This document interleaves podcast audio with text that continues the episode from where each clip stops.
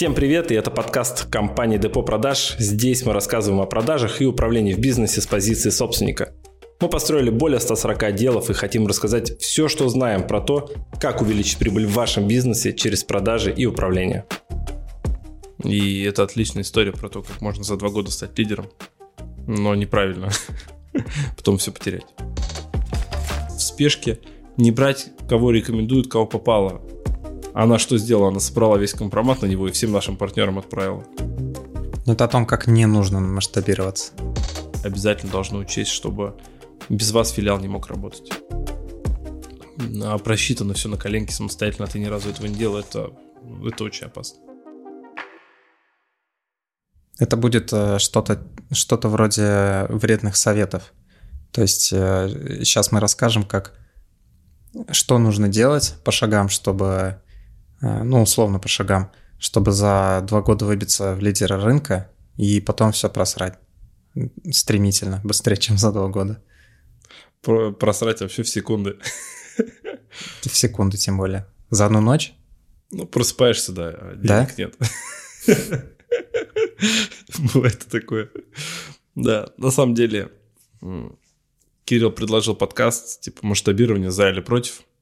Я говорю, слушай, ну есть реальная история как модно сейчас говорить, true story, да? Угу. Как а, мы с моим партнером стали лидерами рынка, стали самой крупной компанией в России в нашей нише и просто, ну, потеряли все. Ну, это о том, как не нужно масштабироваться. Да, о том, как ну, не нужно масштабироваться. То есть, что надо учесть при масштабировании. И это отличная история про то, как можно за два года стать лидером, но неправильно. Потом все потерять. Это та история, когда лучше 7 раз отмерить и 7 раз перебздеть, чем потом расхлебать. Да, да, да, да, да. Потому что двигаться быстро несложно на самом деле. Можно сейчас достаточно компетенций на рынке труда у людей, достаточно инструментов маркетинга, продаж для того, чтобы ну, очень быстро развиваться и становиться лидером рынка. Никто не мешает это сделать за год, за два. Потому что большинство ниш – это ниши динозавров заходишь, а люди не понимают, что происходит. Ну, то есть, как мы сейчас зашли там в страховую, да, и люди такие смотрят на нас, думают, что происходит вообще. Кто эти люди и как они так делают? Ну, мы как-то делаем, мы растем. Ну, давай вернемся к... Э, ну, начнем с начала истории, наверное. Давай, ну смотри. Там мы когда с моим партнером прошли курсы по бизнесу, ну как мы тогда еще не были партнерами. Это какой год примерно был? Это 11-12 год. Я тогда еще был руководителем в компании Марс. Вот. Ну, не в самом Марсе, а на дистрибьюторе. Руководил отделом продаж. И ну, своим направлением ко мне приходит человек, с которым мы вместе учились в одной пятерке. Он говорит, слушай, Коль, ты классно продаешь, я смотрю, там, управляешь. А я тут нишу запустил. Я помогаю призывникам военники получать. Пошли со мной. Я тебе не могу дать много денег – я тебе даю, говорит, оклад 10 тысяч рублей, но зато ты можешь зарабатывать бесконечное количество много денег. И возможность стать партнером, да, в будущем. Я такой, блин, классно, я понимал, что в Марсе я ограничен полтинником. Допустим, ну, на тот момент, да, у меня было бы 50 тысяч, больше я, ну, не заработаю. Только расти дальше по карьерной лестнице, там такая система мотивации. Я бросаю полтинник, который я зарабатываю. Тогда для меня это уже было хорошо. Я зарабатывал больше, чем мои родители, больше, чем большинство моих друзей. То есть полтос это было очень круто. А в одиннадцатом году, двенадцатом. Подписывайтесь на наши подкасты в Яндексе, в iTunes, ВКонтакте, а, в Google подкастах и на других стриминговых площадках. Оставляйте нам отзыв в iTunes.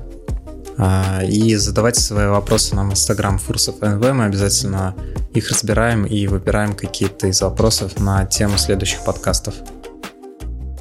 А в одиннадцатом году, двенадцатом я ухожу на 10 тысяч. Мне все пальцем виска крутит, ты больной.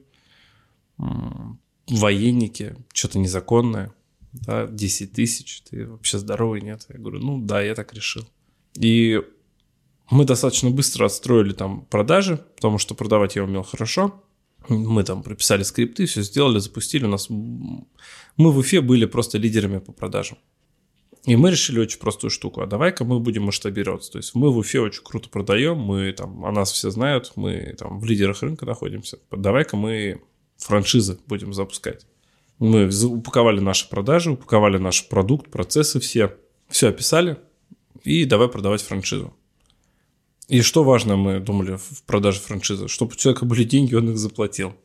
Но мы же все процессы передадим. Все же просто, понимаешь? Ну, как бы вот раз, два, три делай. Вот мы же делаем, мы зарабатываем. Делай ты, и ты будешь зарабатывать. Все очень просто. И параллельно мы, а, мы смотрим на финмодель, мы думаем, ну, как, как на финмодель, тогда ее не было, мы просто смотрим на деньги. Думаем, слушай, а зачем нам все в франшизу? Давай мы собственную еще сеть создадим. И мы открываем 5 или 7, 7, по-моему, 7 собственных представительств по стране. Челябинск, Нижний Новгород, Пермь, еще Киров, нет, сейчас уже не вспомню, давно было. Вот, и уже через год у нас, это получается, это мы все задумали в первый год работы, только представляешь? В первый год о компании вообще никто не знал, ее не существовало на рынке. Мы название это придумывали, военно-врачебная коллегия не сразу. Первые полгода мы работали как заступники. И мы потом решили, что ну, заступники – неподходящее название для компании, которая хочет работать по всей стране. И сидели, штурмили, придумали военно-врачебная коллегия. Ну, как бы официально звучит. И уже через год мы открыли 19 городов, 7 из которых было наше собственное.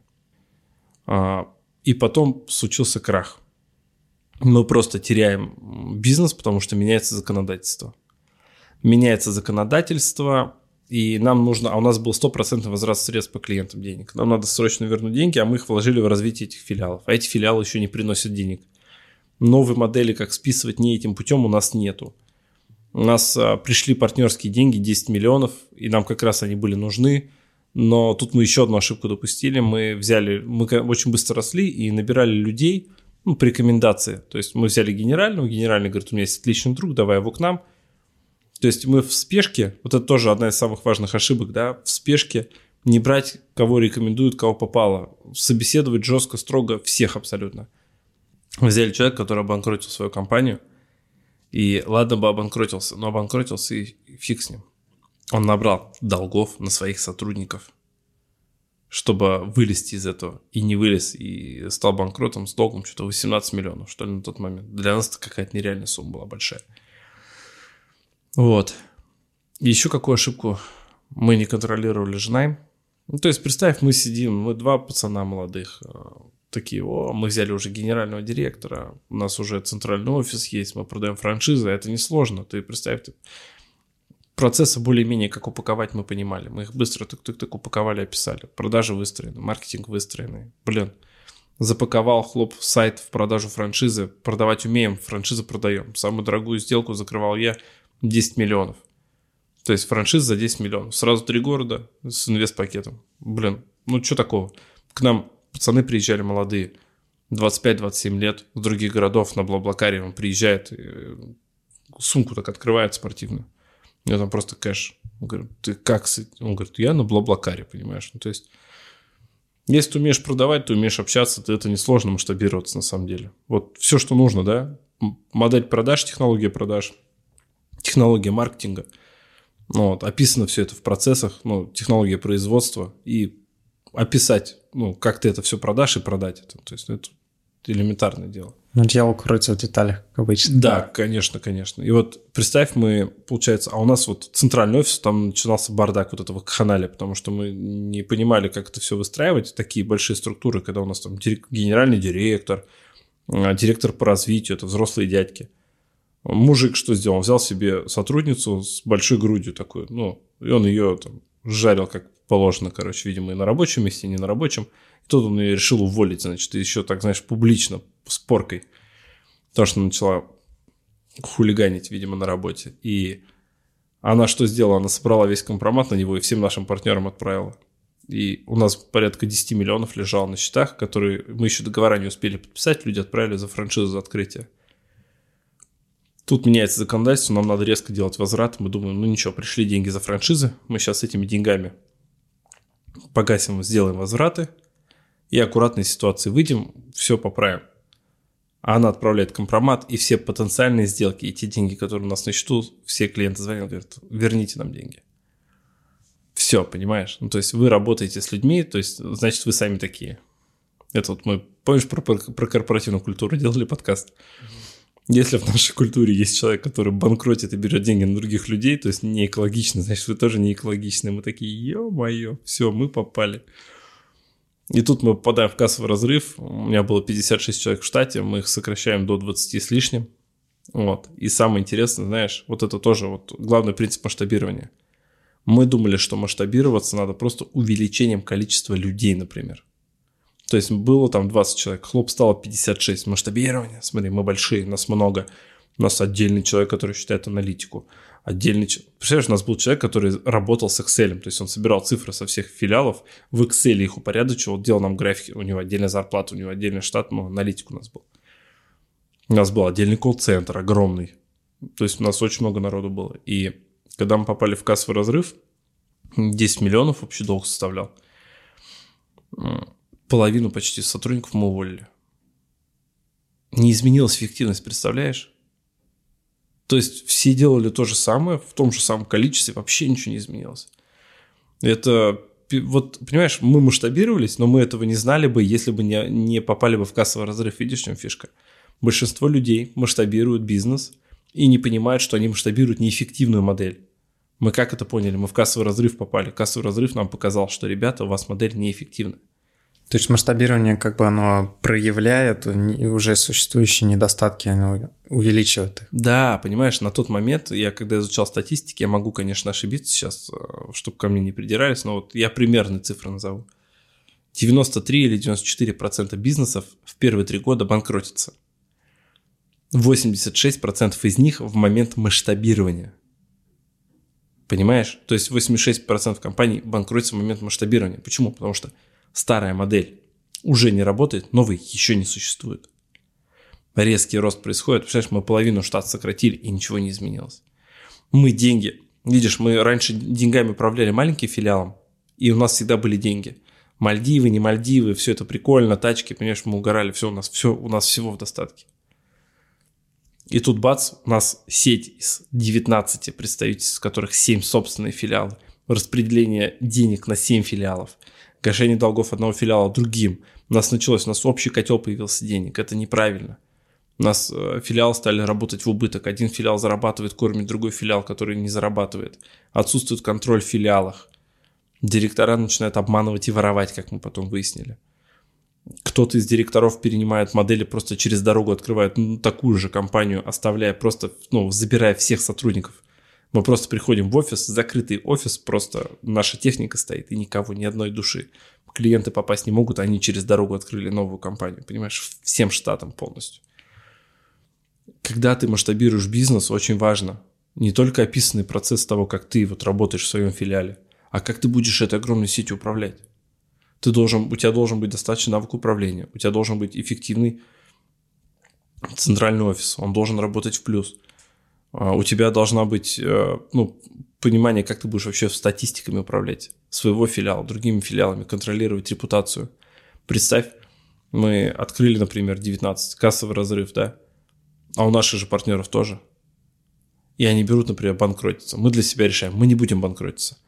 Мы реструктуризируем долги. Я выступаю перед сотрудником, говорю, ребята, мне нужна ваша помощь. Давайте соберемся, давайте бахнем. У меня почти полгода люди работали на там 5-7 тысяч оклад, понимаешь? Мы сами ничего не забирали. Но мы вы, ну, вы, выходили из этой ситуации. Мы из нее вышли позже. Да, мы потом вывели еще на 17,4 миллиона чистой прибыли компанию. И сделали ее вот тогда лидером рынка. То есть это 19, 19 городов, это уже был лидер рынка по количеству, но мы потом сделали 86 еще. И в чем фишка-то, понимаешь? В том, что сокращаем штат, оказывается, можно работать с меньшим штатом. Модель неэффективна. Да деньгами не умели управлять. Видишь, в кассовый разрыв попали. Да, модель неэффективна. То есть мы неправильно распределяли деньги, кассовый разрыв. Мы не умели работать с топ-персоналом, да, то есть мы нанимали людей, которые слабже нас, сильнее нас надо нанять. Генеральный директор, да, мы никогда не управляли генеральный директор, вообще. Директор по развитию, мы понятия не имели о таких позициях. Но он еще и старше вас, скорее всего. Они еще старше нас, конечно. Нам по 25, 23-25, а им там по 45-50, да взрослые дядьки, они нам там, вот мы там, там, сям, короче, такие крутые, мы такие, вау, все, у нас э, губы раскатали, уже деньги звенят, знаешь, там, монетки, монетки, монетки. А они нам говорят, мы сейчас придем, мы вам все сделаем, понимаешь, все, мы, вау, кайф какой. То есть все, неумение нанимать топ-персонал.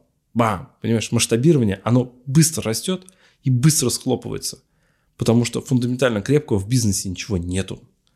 И остается один маленький филиал, вот этот уфимский, который единственно стабильно работающий, который пытается вот это все ну, загасить, вот этот весь разрыв, весь этот бардак, понимаешь, который вот, ну, а, чем, а если продавать еще больше франшиз, при, принять еще больше денег, то еще больше увеличивается эта дыра на самом деле. Потому что э, по финансовой модели, как потом выяснилось, и центральный офис тоже в убыток работал.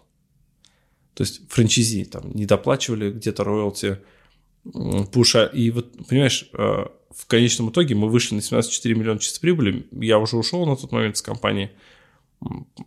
Ушел как раз-таки в развитие, ну, в консалтинге непосредственно именно отдела продаж, потому что я эксперт в том, что я отдел продаж строю. И у меня партнер уже с моим товарищем, они продали 86 франшиз. Понимаешь, очень круто. Большая сеть. Но они продавали всем подряд. К чему это привело? Часть из тех, кто банкротились, а, помимо того, той ситуации, люди еще так сами по себе банкротились, не увозили бизнес. И они бросали клиентов. То есть клиент заплатил, они услугу не оказали, и они говорят, сорян, я банкрот, у меня денег нет, ко мне претензий нет. Клиент заходит в сети, пишет, военно-врачебная коллегия, вруны, крадут деньги, обманывают, короче, ну и кто мы только не были. У нас-то в Уфе все хорошо, но к нам люди, и, и есть часть городов, в которых все хорошо, они по сей день работают, их что-то около 13, по-моему, сейчас. Понимаешь, в чем фишка? Но люди к ним идут покупать и говорят, а вы же обманываете людей, я в интернете читал. Все, понимаешь? Там целые сайты, то есть люди не, не ленятся целые сайты создают, целые форумы, то есть где они обсуждают, как их кидают над бабки. Они же не разбираются, что там ИП Крюков, например, да, обанкротил, а не ИП Яковлев. И то, что это два разных юрлица, люди не понимают. Поэтому это еще одна проблема масштабирования. То есть готовность к тому, что ты масштабируешь бизнес, где ты сможешь сохранить репутацию компании. Поэтому Макдональдс и мало кому позволяет даже. Если у тебя даже деньги есть. Да, люди не думают об этом, они думают, о, я сейчас франшизу. Знаешь, нет, франшизу можно масштабироваться через франшизу вообще без проблем, и через филиальную сеть. Вот, видишь, мы попробовали и так, и так, и оба у нас и филиальная сеть провальная оказалась, и франшизная провальная. Филиальная провальная, потому что директора нас обманывали, они левачили, а потом открывали собственное представительство, потому что мы им передавали все технологии. Для нас это оказалось неэффективной моделью. И это только сейчас я понимаю, как это выстроить по-другому, да? А франшизная оказалась невыгодна тем, что нас тоже обманывали, ну, то есть просто не платили роялти, у нас не было собственного программного обеспечения – это одно из прав... главных правил, когда ты масштабируешься, у тебя должно быть что-то, что неотчуждаемо. Например, CRM-система какая-то, в которой все работают обязательно. И вот помнишь, мы про принципы же говорили, да, ценности. Принцип. Все, например, партнеры работают в CRM-системе. Если они не работают, мы не работаем с ними. И вот жестко должно быть. Если ну, это ты... правило скорее. Да. Просто требования. И, ну, это принципы. И если принципы нарушаются, все, как бы, ну, до свидос тоже здесь должна быть жесткость. Если ты допускаешь не жесткость, то тебя начинают обманывать. Но тут мы скорее говорим, что не сама филиальная или франшизная система плохая, то, что просто ее правильно нужно реализовывать. Конечно, конечно. Конечно, надо правильно реализовывать. Это вот проблема масштабирования. Нету того, что в, в нас ценного, условно. Представь, мы все технологии передали, мы всему обучили. Мы, мы реально все передали, все упаковали. Просто как, как бы бизнес почти отдали. Да, человек сидит такой, говорит, слушай, ну они мне все отдали. Да, мы с ними договорились, что мы будем платить им 10%. А я что-то не хочу. И Зачем платить, если можно не платить? Да, и не платят. И без разницы, что мы договаривались, что у нас договора. Они просто берут и не платят. И все. А мы такие наивные, понимаешь, ну мы же договорились. Они говорят, и что? Ну, только если посчитать, наверное, им эти 10... Им неустойку, наверное, заплатить было даже дешевле, чем платить 10% в течение там каких-то... Да, им даже, понимаешь, им вообще пофиг. Ну, просто они не платят и все. А, причем мы же их ведем, то есть мы их обучаем, у нас есть отдел обучения, отдел кураторства, мы обучаем их сотрудников, мы передаем все наработки. Они не платят, они говорят, у нас нет продаж, у нас нет продаж. А центральный офис, он же денег стоит его содержать. И в итоге все деньги, которые были заработаны с филиальной сети, были потрачены на центральный офис, ну, просто съедены в ноль. Естественно, франшизная сеть потом начала распадаться, потому что ее сопровождать стали меньше. Перевели на, на фиксированные. Вот это, кстати, правильная штука, которую надо сразу делать, если у тебя э, филиальная сеть, сразу вводить ежемесячную фиксу. Не процент от продаж, а вот роялти ежемесячно фиксированы должны быть. Почему? Потому что это будет та сумма, которая будет уходить на содержание центрального офиса. Может быть плюс процент, но фикса должна быть обязательно. Неважно, продал, не продал. Не продаешь, не можешь платить, до свидания. Ну вот, сразу прописывать запреты на пользование брендом. Подготовиться к судам. То есть все это должно быть. Понимаешь, когда ты масштабируешься, ты должен быть собственником. Что значит собственник? Собственник – это человек, способный оставить право собственности. Это суды. У нас что-то 7 или 10 лет судов параллельно шло с партнерами, которые не платят. Ушли под собственный бренд, кинули клиентов. Мы этих клиентов за свой счет сопровождаем. То есть представь, на нашу фин-модель легло сопровождение других городов клиентов. Потому что они-то их кинули, но мы-то не можем позволить нашему бренду, понимаешь, пострадать. И да и люди там, людей же тоже жалко, они же денег заплатили. Мы их удаленно сопровождаем всех, понимаешь? То есть это ну, достаточно большой труд. И вот то, что надо учитывать при масштабировании, и чтобы не потерять лидерские позиции, это первое. Когда вы филиалы какие-то развиваете, обязательно должны учесть, чтобы без вас филиал не мог работать. То есть у вас должно быть что-то, без чего ваши партнеры работать не смогут. И это должен быть не договор прописанный. Это, ну, у нас в России так не работает. Что-то фактическое, неформальное. Это фактическое что-то. То есть что-то без чего, допустим, не знаю, маркетинг и колл-центр пускай будут на вас. Самый сложный процесс в бизнесе пускай будет на вас. Понимаешь, но, но на вас. И тогда это будет сеть вам принадлежать. Они будут партнеры, которые будут равноценно зарабатывать. Продукт пускай будет ваш. Пускай без продукта, без вашего они не смогут. Пускай они продают, делают маркетинг. Но продукт за вами будет. Иначе это все. Потом финмодель, да, она должна быть пересчитана. Обязательно надо нанять финансиста, который просчитает все, чтобы вам показать, сколько денег у вас будет или не будет, чтобы не получилось, как у нас, что центральный офис съел всю прибыль с проданных франшиз. Не должно быть такого, понимаешь? Это реально, это epic fail. Это вот мы создали 86 городов. Можешь представить, это самая большая сеть в стране самая огромная сеть в стране по защите прав призывников. И просто исчезает, пфф, схлопывается. Неправильная финмодель, неправильно набраны кадры, неправильный подбор партнеров, брали всех, кто платил деньги. Нельзя. Допустили порчу репутации нашими партнерами, да, с позиции клиента. Неправильно подбирали партнеры, партнеры начали тоже портить репутацию, новых партнеров невозможно привлечь. То есть, ну, просто, понимаешь, это как снежным комом так набирается, набирается, набирается нельзя. Масштабирование должно быть плавное. Решил ты расти. У тебя один город. Открой второй. Один. Сделай плюс. Посмотри, работает твоя модель в другом городе? Все ли у тебя получается? Окей, два города есть. Открой еще два. Ну, то есть x2, x2, x2, понимаешь? Геометрически, а немного такой арифметический. Да, кто-то скажет, слишком медленно, мне не пойдет, мне надо сразу 100, у меня простая модель. Окей, ну тогда ты, ну, учти вот все, что я сейчас рассказал. Просто там, когда ты будешь сразу из 10 100 делать, там какие-то маленькие неочевидные вещи умножатся в 100 раз и да. погубит все абсолютно. Да, это как у нас же были клиенты в отделах продаж, когда приходит девушка и говорит, слушай, мне надо увеличить продажи. Я говорю, а у тебя фин-модель есть? Она говорит, нету. Я говорю, давай сперва посчитаем. Считаем, а она с каждой продажи уходит в минус 50 рублей, ну, условно. Неправильно, так, цена вроде рассчитана. незначительная сумма, Незначительная да? сумма, да. Но если увеличить, то... 50 рублей, ну, допустим. Она говорит, а можешь увеличить продажи? Там, а сейчас у нее, допустим, продаж на 150 тысяч. Мы ей хлоп полтора миллиона. И мы сразу берем ее вот этот кассовый разрыв, сразу x10, понимаешь? В месяц. Сразу в 10 раз. А это же еще новые сотрудники, то есть это там может быть и не минус 50 рублей, там может быть и больше сразу вырастет.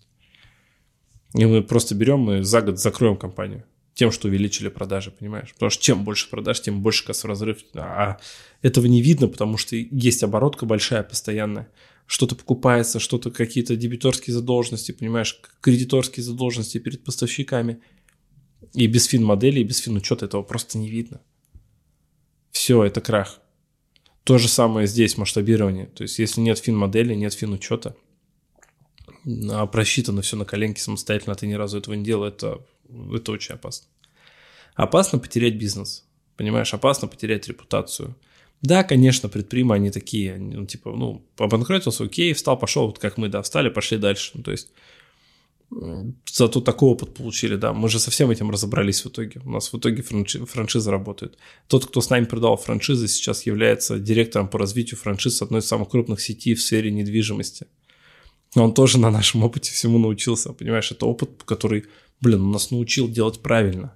После этого сколько я уже франшиз развивал, понимаешь? И в инфопродуктах мы развивали и проект Спарта, мы с Русланом Гафаром развивали, продавали, да? Партнеров привлекали. И фин-модели, сколько бизнесов я уже запустил, да, там более 140 на данный момент. Этот опыт, он очень крутой. Он действительно, это в любом случае будет опыт, который вам принесет денег в дальнейшем, как минимум. Но зачем через него проходить, когда можно вот эту учесть сразу? Двигаться чуть медленнее, да, это, понимаешь, тяжело. Предпринимателю это тяжело, он хочет сразу много. Он говорит, я хочу сразу 10 городов, я хочу сразу 50. Оно и понятно, ведь маркетинг проще делать на Россию, а не на город, понимаешь, на конкретный. Но надо быть готовым тогда к тому, что у тебя есть подушка безопасности, у тебя уже сформирована команда, ты уверен в своей команде, да? Ты уверен в процессах, которые там будут работать, ты уверен в людях, которым ты продал франшизу, что они будут делать. То есть, э, и поэтому выбор франчайзи очень важен, понимаешь, там прям подбирать правильно франчайзи надо. Кто это? Есть инвестора, которые говорят, слушай, у меня много денег, сделай за меня. Ты говоришь, окей, 10 миллионов, инвест-пакет, приезжает моя команда, у нас была выездная бригада, которая выезжала, собирала. А, но мы не умели ставить генеральных директоров. Мы передавали инвестору, а он не умел управлять, он мог тоже все профукать.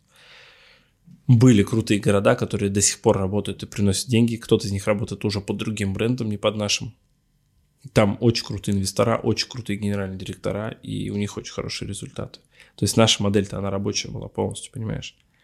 Проблема вот именно в подборе была. В подборе партнеров, подборе персонала, учет финансов, да, вот, вот это все надо обязательно вести. Ну, давай Поэтому, подведем какой-то итог. Да, поэтому итог э, очень простой. Если вы решили масштабироваться, смело делайте это, но просто учитывайте, что надо делать это правильно. Все ли ресурсы у вас есть для того, чтобы масштабироваться? Потому что стать лидером рынка, стать самым большим в рынке, это несложно. Сложно удержать эти позиции, потому что конкуренты будут наступать на пятки, они увидят, что это возможно, да, если они до этого не понимали. Угу. Вас будут сразу копировать, нас копировали полностью. То есть все, что мы делали, все было скопировано у нашими конкурентами. Заказные статьи, видео по телевизору, где мое лицо в квадратик, и моя мама плачет. Это Коля, тебя тут по телевизору показывают, лица не видно, но я-то знаю, что это ты, я тебя по голосу узнала, понимаешь, а там рубрика типа там злодеи, бандиты, понимаешь. А и там это очень легко, заказная статья. То есть приходит оператор, он со скрытой камерой снимает тебя, общается, потом берет, нарезает твои слова так, чтобы это складывалось в историю, которая типа ужасная и страшная, хотя ты этого не говорил. Ну, в контексте все по-другому было, да? И все, понимаешь? То есть это, это ну, ОБЭП, не ОБЭП, постоянно там тусовался, общался. Вот, это определенная нагрузка, и к ней надо быть готовым. То есть если ты готов, и ты просчитал все свои ресурсы физические, психологические, ты готов к этому стрессу, ты готов к развитию, к масштабированию, ты чувствуешь, что это твое, дерзай вообще смело. Но лучше найти наставника, который поможет. Кто уже масштабировался. А, лучше не одного, двух-трех.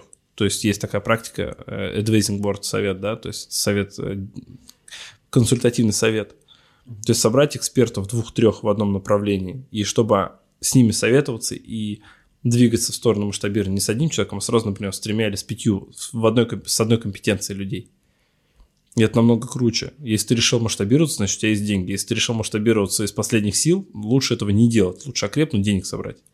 Потому что масштабирование из последних сил, это ну, не всегда есть гуд. А, надо понимать, что бизнес маленький может приносить прибыль, большой может не приносить абсолютно.